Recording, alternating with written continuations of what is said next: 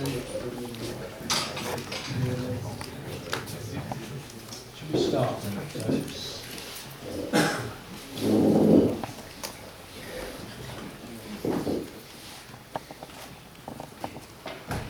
So, um, you've had a chat, you may be chatting, any more thoughts you've had?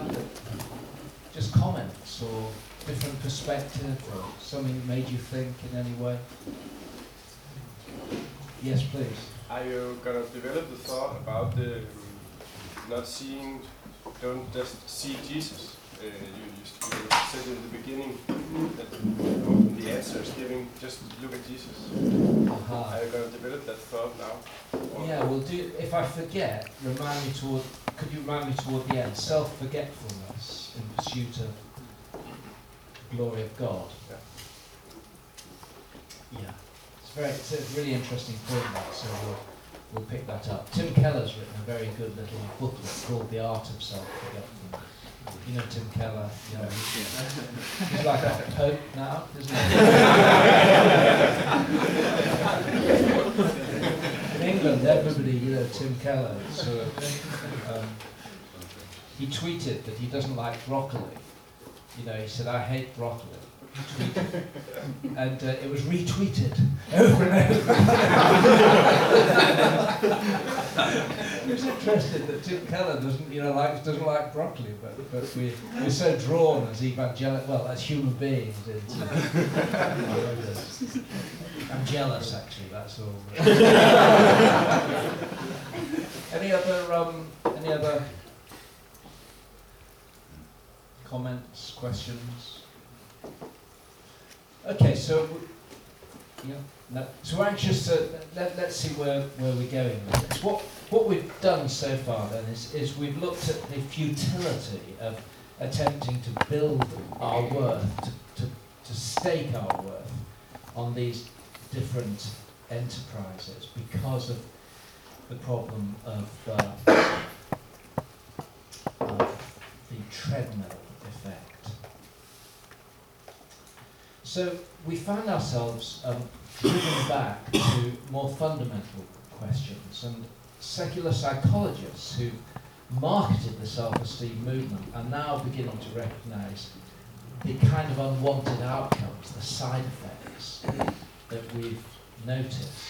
Um, and particularly Jennifer Crocker, who I mentioned earlier, says that if, you know, if we make the pursuit of self-esteem, the self-esteem movement drives us to, or encourages us to make the pursuit of self-esteem our superordinate goal. We suffer these negative um, outcomes of reduced empathy and learning and so on. And she says we need an, a self-narrative, a self-understanding, which is oriented around a goal other than me and other than what makes me feel good. So our inner mental life is organised. The organising principle of our inner mental life, organising principle, needs to be something bigger than me and what makes me feel good. And the problem with the self-esteem movement is that it encourages an organising principle of mental life around the pursuit of that goal. She said we need something bigger and better. But of course, the moment she says that, we move out of any pretense of scientific psychology and clearly into philosophy of the self and human nature.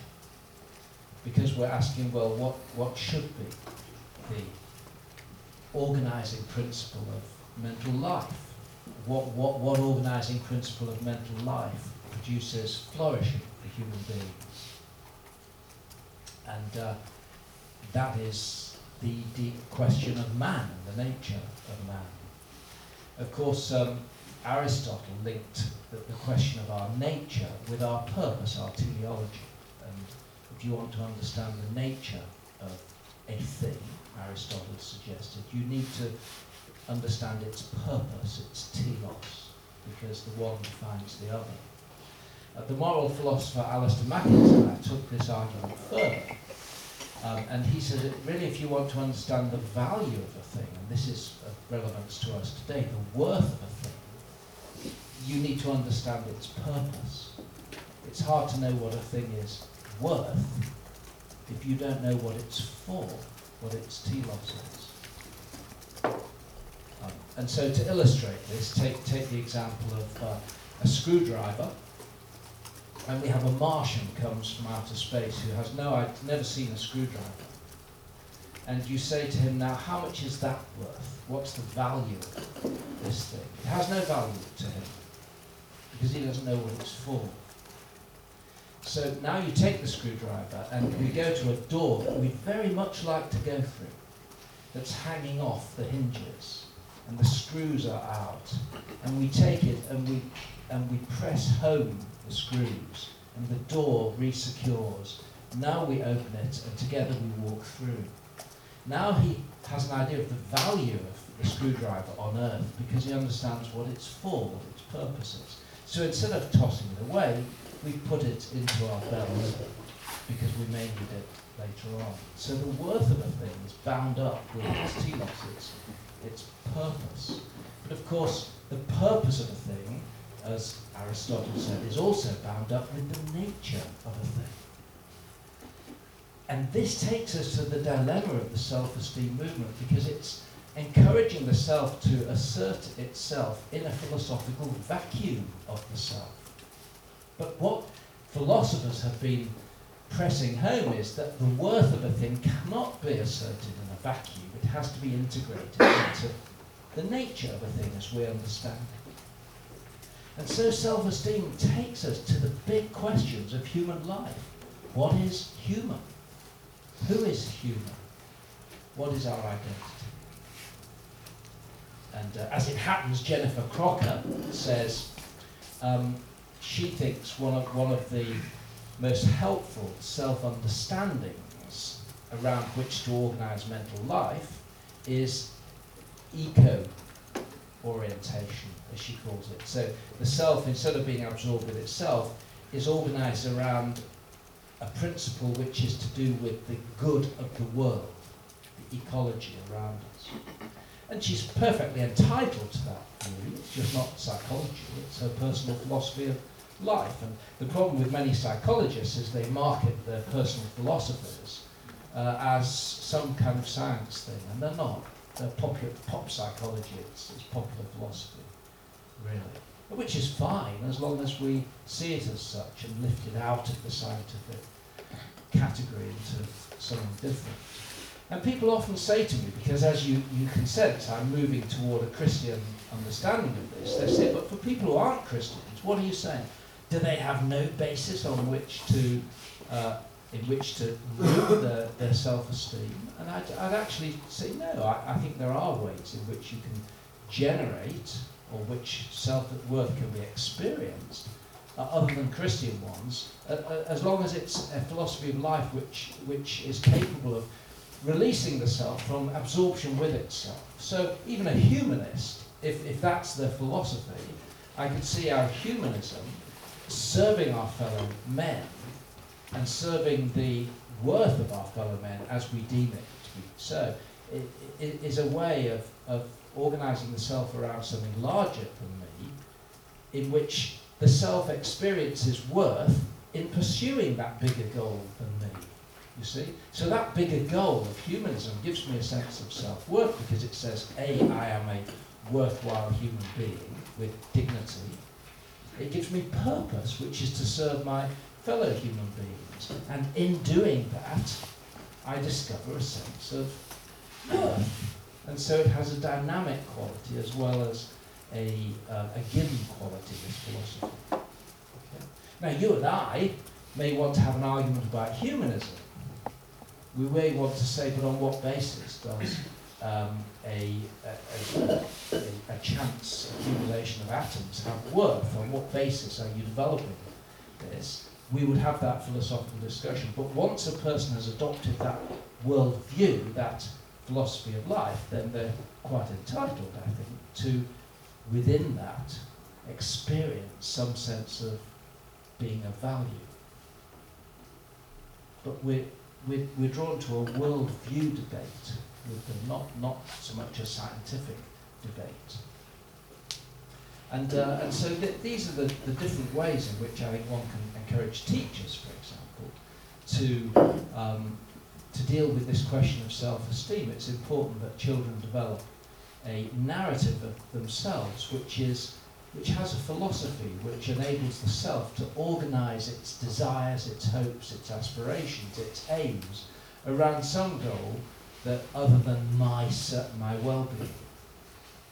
Because then we discover that, like happiness, self-worth is a byproduct of living consistently with our values rather than, than being the end product of, of, of the pursuit, of what we pursue.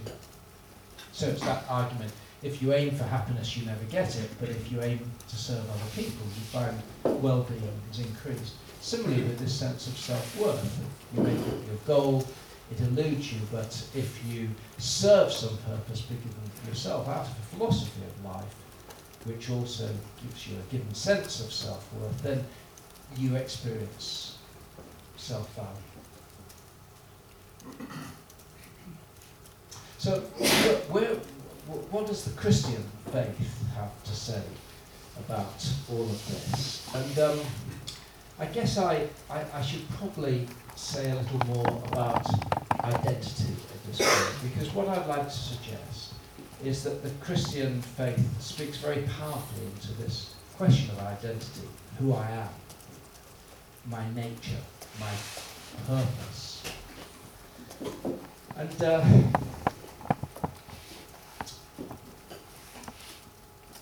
I'm just going to think about identity a little. Now, this may not interest some of you, just bear, bear with me, but, but identity is a big, such a big issue, isn't it? And that tonight I'm talking about th this question of, of identity at um, a seminar down in Aalborg, um, at the university there, where we'll be looking at this particular issue, because in many ways identity is, I think, one of the biggest issues facing us culturally at the moment. Um, so, so it's worth just pausing for a moment, because I'm going to be talking about identity, uh, pausing for a moment, so what do I mean by that? We often, it's one of those things we often talk about, but we don't define our terms. So here's what I understand by identity. It's a dimension of subjective personhood, first of all. Um, in other words, we find ourselves asking questions about who we are when we reflect upon ourselves. It's simply a dimension of subjective personhood. Now remember, we as human beings have this extraordinary ability to reflect on ourselves. The I draws back to consider the me. And we notice things about ourselves.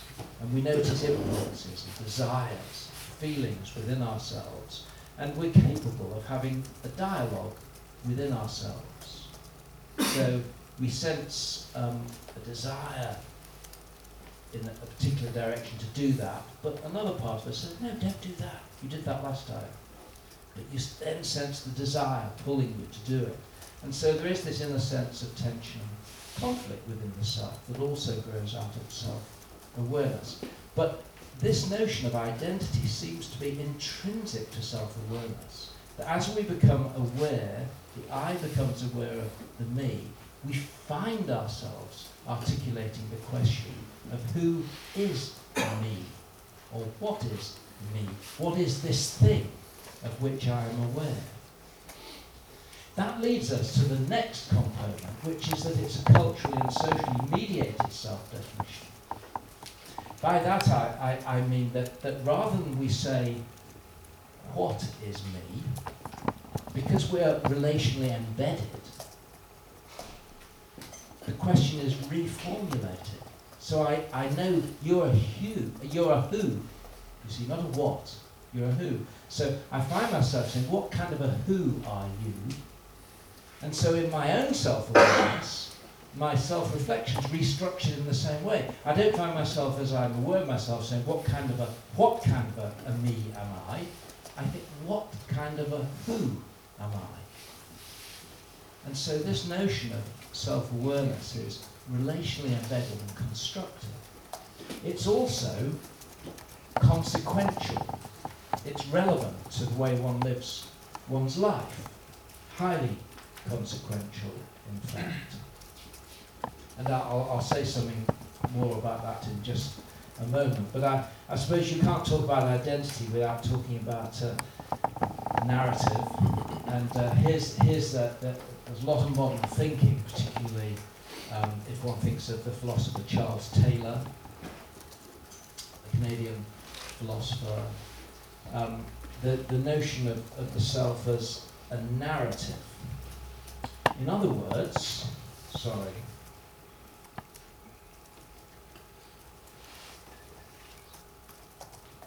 When, when we begin to answer this question of who am I, this, this, this question here, who am I, we find ourselves not speaking in terms of propositions or lists of facts, but in terms of story. So if I, if I ask you to think who you are, your, your experience of yourself isn't discovered as a list of facts. So you don't say Danish, twenty-eight, Bible school attender. You, you don't list them. You say, well, I was born in Aarhus, um, and I said, well, tell me a little more. Well, my mum and dad did so and so, and then I was brought up at school. And inevitably, in uh, relationships, as we explore our, ourselves, we find ourselves um, construing our identity as narrative. And in fact, Charles Taylor and, and, and others who commented on this, and Alasdair MacIntyre, talk about being narrative animals. We define who we are and what we ought to do on the basis of the stories we tell ourselves about ourselves. We become a story, you see. It's a very interesting notion of the self as narrative. And what we um, see is that, that, that this is clearly highly consequential, because all storylines begin to have a plot line, and they begin to have a trajectory. And so the way we understand ourselves is a highly consequential thing. It, it affects the way we live our lives. And uh, in many ways, that lies behind um, some of the modern identity politics, in which people feel that they need to live their lives consistently with what they feel to be their inner story. So there needs to be consistency there. It's consequential.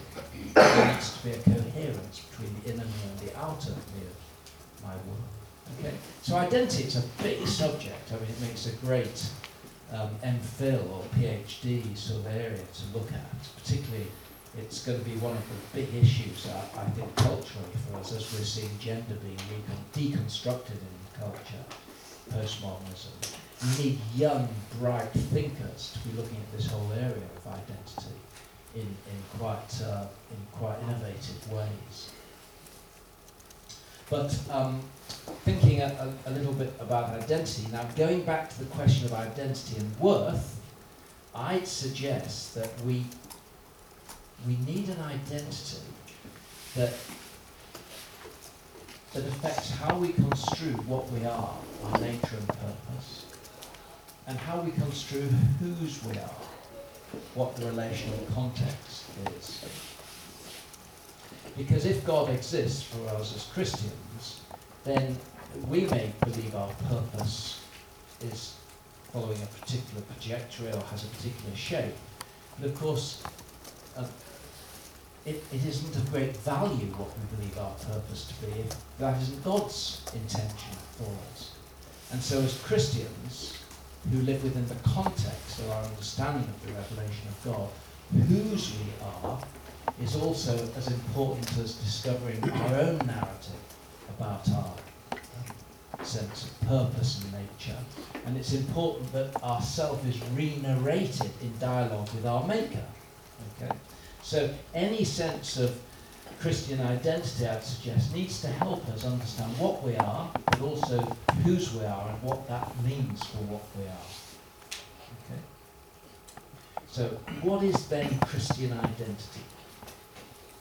Well, what I want to suggest is that Christian identity has three critical components. Okay? First, Christian identity is revealed. Christian identity is revealed. Now, in our culture today, there's there's a great sense of um, the need for authenticity, the search for identity within the self. And so, if I want to know who I am, I search within within myself, for myself. And many of you would have noticed here elements of ancient Gnosticism, in which the inner self is given priority over other experiences. Indeed, Gnosticism, as in its modern form, um, encourages us to distrust the outer world. The outer world of politics, religion, even the outer world of our human body are not trustworthy for the discovery of who we are. Um, you need to find out who you are by looking inside and then living authentically, being true to yourself. So it's found within the self. Um, indeed, it, it's it's actually um, part of the, of the drivers of the whole modern sexuality movement, isn't it? That you live authentically with what you discover to be true of yourself. And, and, and so, uh, even if that means you end up as a man with a woman with a beard, um, if that is what you feel yourself to be within, then there is a good in living consistently true to the values of, of uh, so it's living, sorry, there's value in living consistently with, with your inner self. So one of the ways in which we found identity in our modern culture is to look within the self. Another way is to construct the self um, in terms of uh, various cultural variables that we participate in, various cultural um, activities that we participate in. So uh, identity politics isn't only about uh, finding a particular way of being within myself and living consistently within that. It's constructing myself around a particular social identity as a way of self-definition, finding my identity, asserting my identity. So it, it isn't that I just find myself having, say, same-sex attraction, those feelings. Uh, what I do is I say, I am gay, I am one of those, I'm queer, and I go on the parade, and I'm proud of who I am. And so I construct myself increasingly in terms of that socially embedded identity. So we're now talking about Um, finding ourselves both both within ourselves, but also constructing ourselves in various ways that are reflected in social uh, phenomena. Now, what I want to say, suggest to you, friends, is, is that the Christian identity is revealed. It is not discovered within the self. It is not constructed by the self. It is revealed to the self. And this is one of the great gifts of the Christian gospel. Now, to get this, you need to go to John one, because of course in John one we see there two big truths. One is that God reveals himself to us. The Word becomes flesh.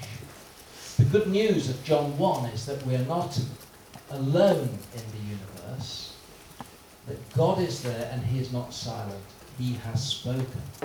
And so we're all adrift in a world without knowledge of our Creator or the nature of our createdness. God has revealed himself to us. But secondly, importantly, he's not only revealed himself to us, he's revealed ourselves to us. For whoever received him, twelve thirteen, whoever believed in his name, to them he gave authority to become children of God, born not of flesh, nor of the will of man, but by the will of God. And in that wonderfully rich identity, we discover that God reveals who we are to us and says, you're my children. You see? So John one is a very rich understanding, introduction to identity. It reveals not only who God is, but who we are to us.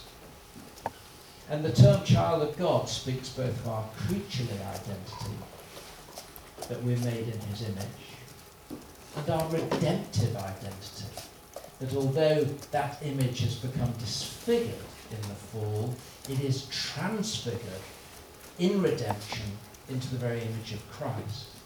So we're made not only in the image of God, but in the image of his Son. And that notion of being a child of God is deeply consequential. Because, of course, the whole purpose of childhood is to grow and develop. And to be a child of God, it's to grow into the image of Christ himself. So being a child of God, made in the image of God, called to be like Jesus, is a highly consequential concept of the self. And so we're, we're, we're beginning to see then that the, the, the Christian identity carries um, a range of important implications for our understanding of this area of identity, in that it's revealed. But we've already seen that sexually it's focused. It, it, it is focused in, um, in uh, a richly textured, a thick view of ourselves, child of God. It's imaginatively formative that you're a child of God. That releases in our inner world images of father, child, growth, development, and of course of being loved unconditionally. So it's a richly textured, thick view of the self as it's focused around this notion of being made a child of God. Um, and uh, people sometimes say, you see, my identity is not in my work, my identity is in Christ. And they think they've said something helpful to the human spirit. I find that that's a profoundly unhelpful statement, I think, said like that. Why? Well, first of all, is, is your identity as a child of God nothing, therefore, to do with your work? Doesn't it impact on your work? Is your identity as a child of God somehow hermetically sealed from your work? Your work has no, has no consequences for your work. It's nonsense. Your work's an important area of outworking of being a child of God. So your identity isn't nothing to do with your work. Your identity is outworked into your work and integrated into the sense of self, your work. Um, but also, my identity in Christ isn't a very thick or formative concept personally, um, be- because it tends to be expressed in theological abstract terms. Whereas the notion of being a child of God is, is richly textured, thick sense of personhood about it, doesn't it? And so I find myself saying to people, when they say my identity is, is in Christ, I say that is absolutely true, of course it is. But my question still is, what is your identity in Christ? Saying my identity in Christ doesn't, doesn't really assist us in the imaginative task of discovering our story. Um, of course, it's the great theological framing, but at a personal level, this notion, it's highly focused on this notion of being a child of God. That is my identity in Christ. Now you may want, you're theologians, I'm a psychiatrist, you may, may want to come back on me on that, but I hope at least I, it gets you thinking a little. The third is that Christian identity is formative, it, it, it is profoundly consequential, as we're saying. Um, being a child of God has two big and important consequences. Now let's go back to John thirteen. Do you remember as, um, as Jesus kneels at um, Peter's feet, and Peter says, you'll never wash my feet. And, and Jesus says, well then, uh, you cannot be part of me. You cannot be part of me, my mission, my endeavour, who I am, what I am. What I've, you can't be part of this unless you let me love you, serve you, and clean your toes.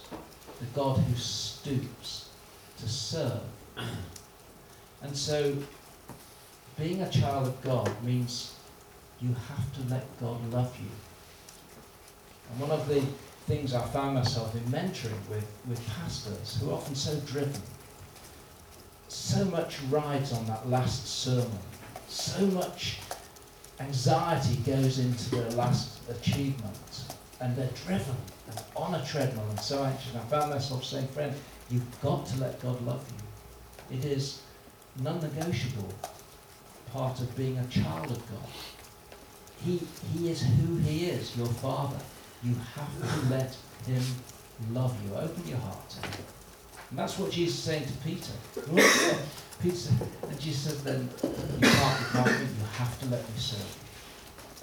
So we can see how consequential it is in, in that relational way. It's also very consequential in a practical way, because Jesus goes on once he sat down to say, you call me Master and Lord, and so I am. So he gives his first order as their Master and Lord. Having completely torpedoed what Masters and Lords do. In the world, Masters and Lords go up. This Master and Lord went down. You see? So having torpedoed those status indicators, Jesus says, so if I, your Master and Lord, do these things, so must you.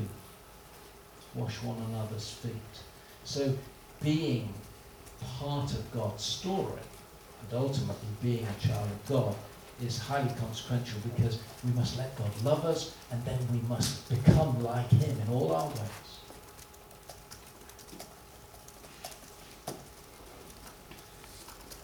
David Putnam, the film producer, he said this, the English film producer, um, he said, far more than any other influence, more than school, more even than home, my attitudes, dreams, preconceptions and preconditions for life have been irreversibly shaped five and a half thousand miles away in a place called Hollywood. And that's a very powerful statement. He's talking about um, the impact of Hollywood on his whole life. And it's five and a half thousand miles away. But he said, even more than, than my home, my parents' formation of me, my life's been consumed by that place and what it stands for and what it speaks to me and says into my life. Now, friends, that is what Christian identity is. It's revealed by God. It's spoken by God to us. It is focused in this wonderfully redolent notion that we are children of God, loved and called. And it's highly consequential in precisely this way. God now wants to reform, renovate, reshape our attitudes, our desires. The whole orientation of mental life around another goal, which is his glory, being like his Son. And what I suggest this does for self-worth is that it answers those two issues precisely. Do you remember? It answers what we are, what is our nature, what is our purpose, because it says that we're children of God filled with purpose. Do you remember earlier on? We said if identity is to speak into this issue of worth, it's got to help us with what we are, what our purpose is, and whose we are, whether we're loved, if there's a, a God there, because clearly what his view of our purpose is, is going to be final. Our reference point is now outside of ourselves.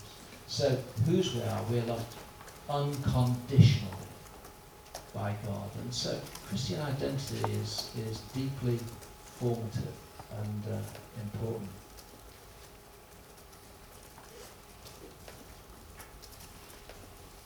Do you want to kick back, folks, for a moment, or ask any questions or any thoughts? Yes? You said at some point you said that my identity is in Christ. That was, you quoted someone saying it, and you had like a counter question. What was that counter question? What in Christ is my identity? It's just a play on, on words, but I, I'm just making the point that my identity in Christ. Uh, people often feel that they've resolved the issue that we all struggle with. So who am I? What am I worth? You see, your identity in Christ. And I'm just saying, I don't think that helps people very much unless you focus it more in this much more imaginatively textured, thicker view of ourselves, which says, my identity in Christ is that I'm His, the Son of God, called to be like Christ. That is my identity. So it's it's fleshed out. Yes, please. Um, the Gospel of John finishes off at chapter twenty-one with uh, Peter and Jesus on the beach. And I think it's a good point to what you're saying, that Jesus asks him three times, do you love me? As in, do you want to be that child of God that loves me? Mm-hmm. And every time he says, yes, I do, Jesus um, says, then tend my sheep, mm. or feed my sheep. Or so it's, it's great. You have, you have to be loved. You have to let uh, me love you, and then you have to love my sheep. Yeah, that's great. It's point. Like a, yeah. a highly dynamic mm. narrative of the self. I'm loved, and that fills me up to love others and serve others. Yeah, thank you so much. Any other thoughts? This is a bit where I get nervous, you see, because I'm I know I'm on my territory, the first bit, the first half, and I'm on your territory now. So, do do do. Yes, please. Um, I don't know. I'm not sure how to phrase this, but I'll, I'll try as best I can. Um, you were talking earlier on about how narrative should match values. Uh, correct? Yes? Yeah. Okay. Um, so. Uh, you were talking also about how in the, the well, I, actually, I'm not sure. I did did I quite say that? It's, interestingly enough, Charles Taylor. Uh-huh.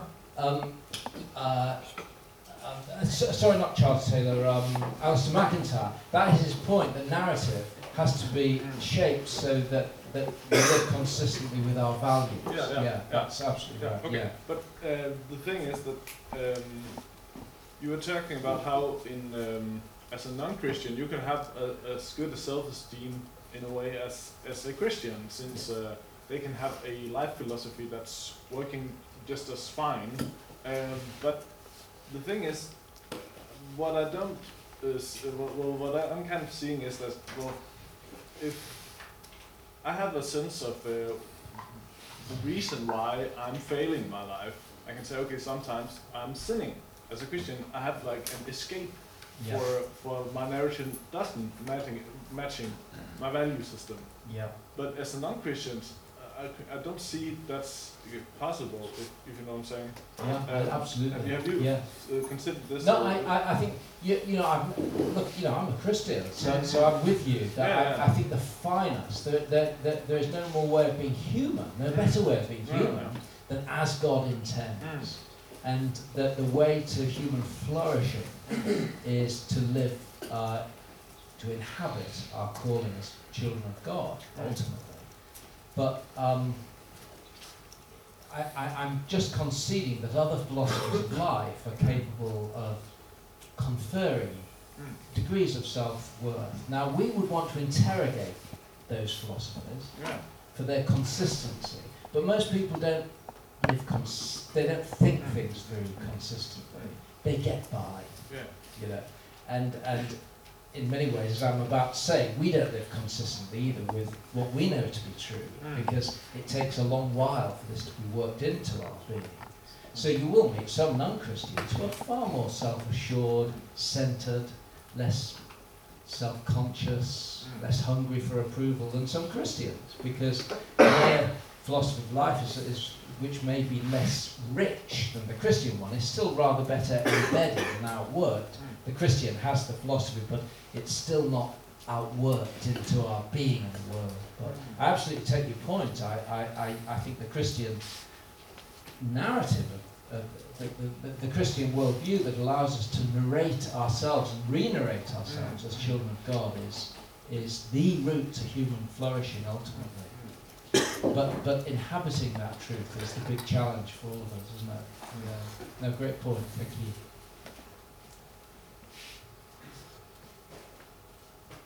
Yes, please.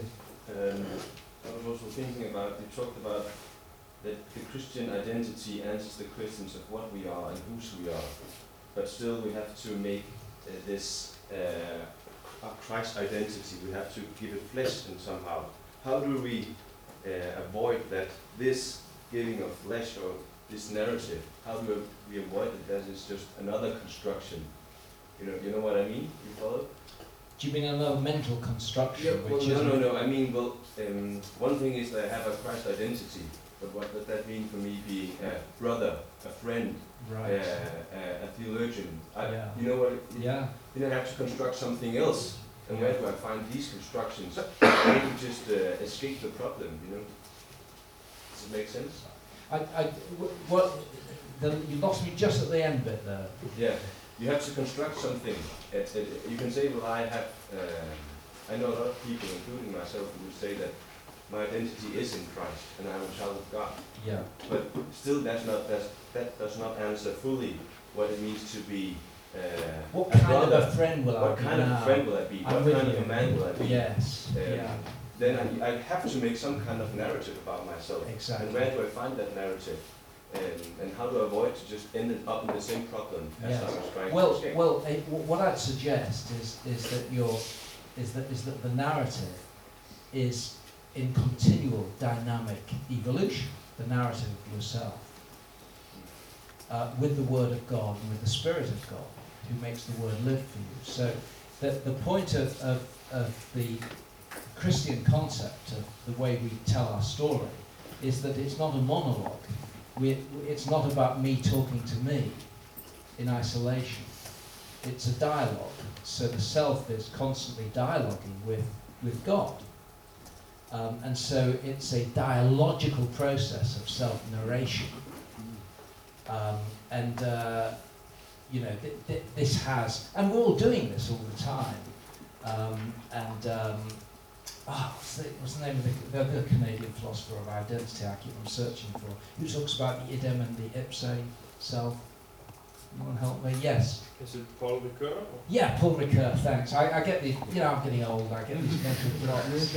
Uh, but Paul Ricoeur, Ricoeur talks about the static elements of our story. So you're Danish, and that's not going to change. Uh, but, but then the malleable, the flexing bits that are being rewritten all the time as we mature, as we change our views. Um, and the point about Christian identity is that we don't walk this lonely path of self-construction. You see, that's the burden of our modern culture that imposes on our children of self-construction. You make yourself up as you go along, depending on the cultural prevailing cultural priorities of the time. Uh, we're not, that is not the Christian way. The Christian way is it's dialogical. The self is constantly re-narrated in dialogue with our Creator, who speaks our identity to us and who speaks His Word into our lives in this formative way.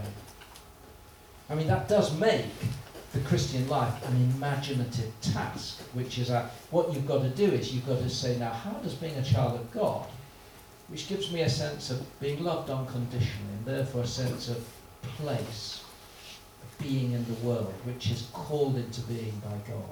So I've got every right to be here as you have. We're both here, and it gives me a sense of centeredness, poise even. And then it gives me a sense of calling to, to work this out. Now, I'm your brother. Um, what, I, I then have to imagine, construct what, what the implications are going to be for that. So it's a very dynamic process. I mean, it's it's a, an unstable process in that sense. But it's called being made in the image of God. We're created beings.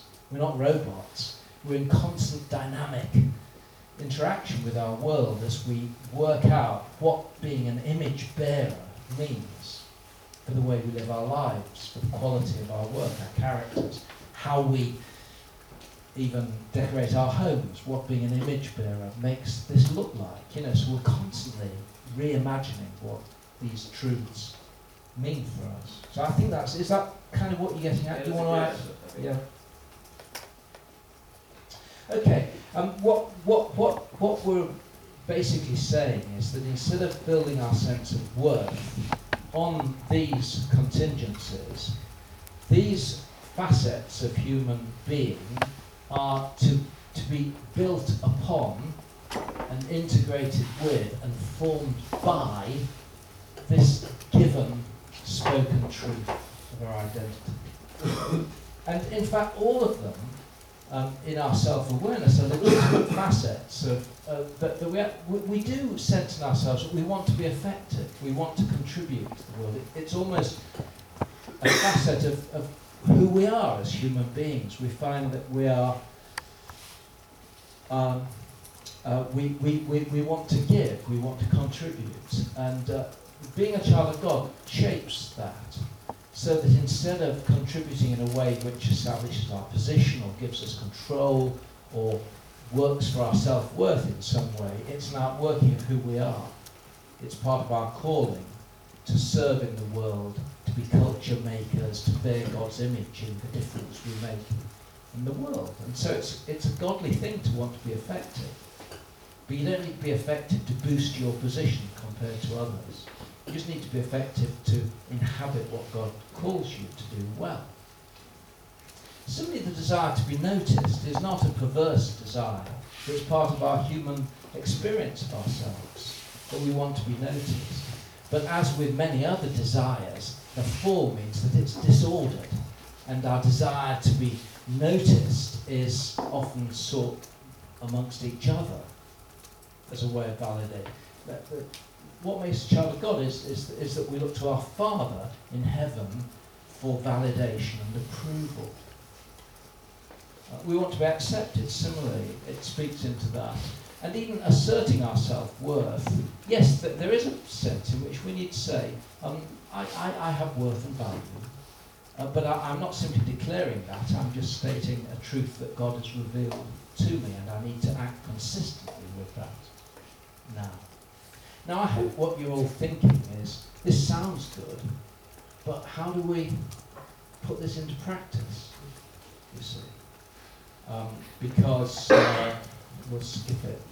Um, how, you know, how do we make this real in our lives? Sounds great. You know, I'm a child of God, and I'm going to imaginatively let this transform the, you know, my, my life. Um, but I know that if I go in for some feedback from somebody and it's not very good, I'll come out devastated. I'm so sensitive to feedback, you may be thinking. And what difference does sitting giving mental assent to this make to that likely outcome? How do we change? How, how do we bring our hearts into line with, with what we're hearing right now? I suppose that's That's the question we've got to ask, isn't it? Do, do you agree, roughly? Um, or, or, or you find yourself wanting praise and approval. You, you're just hungry for it still. And yeah, I'm a child of God, and, you know, and, and you try to rehearse these, these truths, but your heart pulls you, pulls you toward that need. Um, how, and, and so now we're into this area of how we change. And in some ways, um, this is a useful, it's not a very, it's not an original one of mine, but it, it's a useful model that if we think of ourselves as like the rider and the elephant. Um, and as, as you'll know, the, the biblical notion of the heart is the entire self, the whole me, um, intellect, emotions, and desire, will. Um, and we might think of, of, of the human heart and the biblical view of self um, as as the um, little chap on on on the on the elephant, and it's all the all all you, all the heart. And what I'm doing now is I'm speaking to the little chap up here, you see, the little chap with the stick riding the elephant, and he thinks very good points you made. I like this about our identity in Christ, being children of God. Consequential, we have to inhabit our identity. This is very good, so we need to stop going down this route, the elephant, which it's been treading for the past twenty years. And remember, elephants have long memories. And he says, we're going to go that way now, which is a different self-understanding and a different way of being in the world. So he looks down at the elephant, prods, and says, that way, you see. Um, the elephant's on the move. He's just a little guy on the top who got the message. The elephant is acting out of instinct and out of habit and out of the whole structure of his being, which is we walk this path at ten o'clock every day to get to where we're going. And the problem that's all on your mind when I say it sounds good, but how we change, is you think, yes, a part of me gets this, but how do I get the elephant to move? Because on Wednesday, when I get a bad feedback, or I get an email saying, I've got a rejection, I'm going to be devastated. The elephant's going to be crumpling in a, in a heap. And the little guy on top says, no, no, no, my identity's in Christ. No, the elephant's not interested, you see. Um, and we're all aware of this big elephant, aren't we?